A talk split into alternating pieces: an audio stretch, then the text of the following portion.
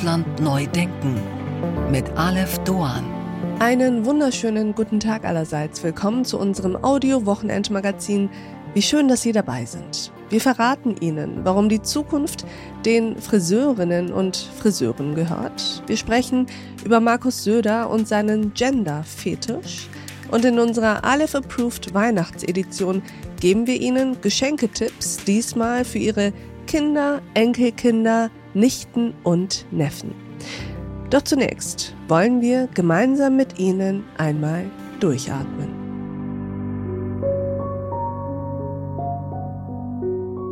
Das Jahr 2023 neigt sich dem Ende und eigentlich beginnt jetzt die Zeit, in der man langsam zur Ruhe kommt. Es ist die Phase des Jahres, in der man zurückblickt auf das Erlebte und das Geleistete.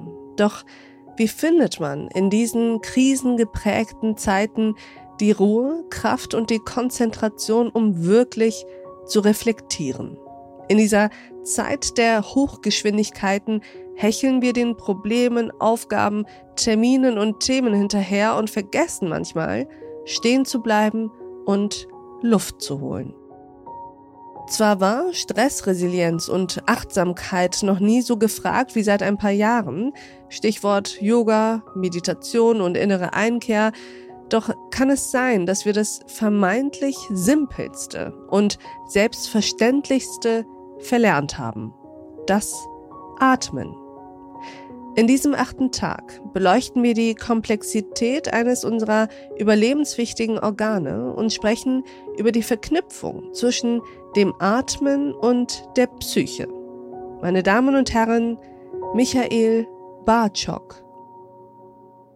Mein Name ist äh, Michael Bartschok. Ich bin Lungenfacharzt, Schlafmediziner, Allergologe in Ulm, habe dort das Lungenzentrum Ulm gegründet. Das ist eine der größten Lungenarztpraxen in Deutschland. Wir haben etwa 13.000 Patienten im Quartal, sehen sehr viel und äh, sind auch sehr aktiv im Punkto Patientenschulung, Patienteninformation und ähnliche Dinge, die für die Zukunft wichtig sind. Und wir wollen, Herr Bartschuk, heute sprechen über, man könnte sagen, das Thema Ihrer Profession, vielleicht sogar eines großen Teils Ihres Lebens, nämlich über das Atmen. Sie möchten ja die Wahrnehmung für das Atmen schärfen. Warum muss unsere Wahrnehmung der Atmung geschärft werden? Ich beobachte tagtäglich, dass das Wissen über Atmung und über die Lunge ganz allgemein sehr gering ist dass Menschen wenig darüber wissen. Und zum Beispiel gibt es eine ganz große Zahl von Patienten, die eine sogenannte COPD haben, eine chronische Lungenerkrankung, die 15 Prozent der Menschen in Deutschland betrifft. Aber der Name COPD ist den meisten Menschen nicht bekannt. Also es gibt äh, über Atmen und über Lunge leider hm, wenig Informationen und dem möchte ich abhelfen. Liegt es nicht auch daran, dass man das Atmen für selbstverständlich nimmt? Solange man lebt, atmet man. Wenn man es nicht tun würde, würde man sehr schnell auch nicht mehr leben. Das heißt, wissen wir vielleicht gar nicht, wie wir richtig atmen? Ja, das kann man gut so sagen. Stellen Sie sich vor, wir atmen am Tag zwischen 10.000 und 15.000 Liter Luft ein und aus, ohne es zur Kenntnis zu nehmen. Und unsere Lunge holt da nicht nur Sauerstoff raus, sondern muss auch die ganzen Schadstoffe, die in der Luft enthalten sind, abfiltern, muss sie wieder aus der Lunge herausschaffen. Ja, und wir merken von alledem nichts, es sei denn, wir haben Husten oder sind verschleimt, dann merken wir es. Und dann nehmen wir es auch ähm, ungnädig zur Kenntnis. nach ein paar Tagen lohnt es sich ja nicht mehr darüber nachzudenken und dann ist es auch wieder weg. Das Problem ist aber, dass in, unseren, in unserer Zeit sich oft auch in das natürliche Atmen Probleme hinein äh, mixen und mischen und dann ähm, merken wir es zwar nicht, aber wir verändern unsere Atmung und das tut uns nicht gut. Was sind das für Probleme? Nun, wir neigen dazu, wenn wir unter Stress stehen. Mhm dass wir dysfunktionell atmen, nennen wir das, dass wir nicht mehr richtig atmen in dem Sinne, dass wir die Atemmittellage anheben, oberflächlicher atmen, schneller atmen und das macht einen, einen Rückkopplungsmechanismus.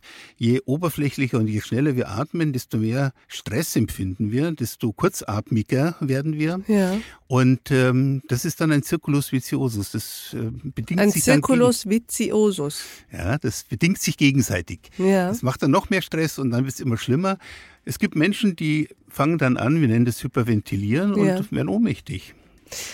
Ich habe ja mal gelernt oder ich lerne immer wieder, dass all diese Zusammenhänge, insbesondere wenn sie anatomischer, medizinischer, ich sag mal körperlicher Art sind, oft auf evolutionäre Prozesse zurückzuführen sind. Das heißt, meine Frage wäre jetzt an dieser Stelle erstmal, hat es denn irgendeinen Nutzen, dass wir in Stresssituationen so atmen, wie Sie es gerade bezeichnet haben? Ja, Sie werden lachen. Hat, hat, hat einen Nutzen, nämlich wenn wir einem Bären in der Höhle gegenüberstehen und schnell wegrennen müssen, dann macht es Sinn, dass wir ganz schnell ganz viel atmen und dann wie die Verrückten loslaufen, ähm, um dem äh, Bären zu entgehen.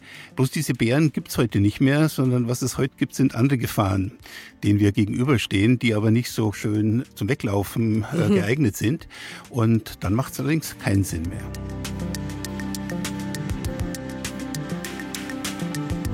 Und an dieser Stelle blenden wir uns aus. Diese Folge in voller Länge finden Sie auf thepioneer.de und in unserer Pioneer App. Wenn Sie noch kein Pionier sind, tja, dann sollten Sie sich jetzt dazu verführen lassen. Probieren Sie es aus, hören Sie sich all unsere Podcasts an, lesen Sie all unsere Artikel und Newsletter, kommen Sie zu unseren Live-Events an Bord. Ich verspreche Ihnen, es lohnt sich. Bis dahin, auf sehr, sehr bald. Ihre Alef Doan.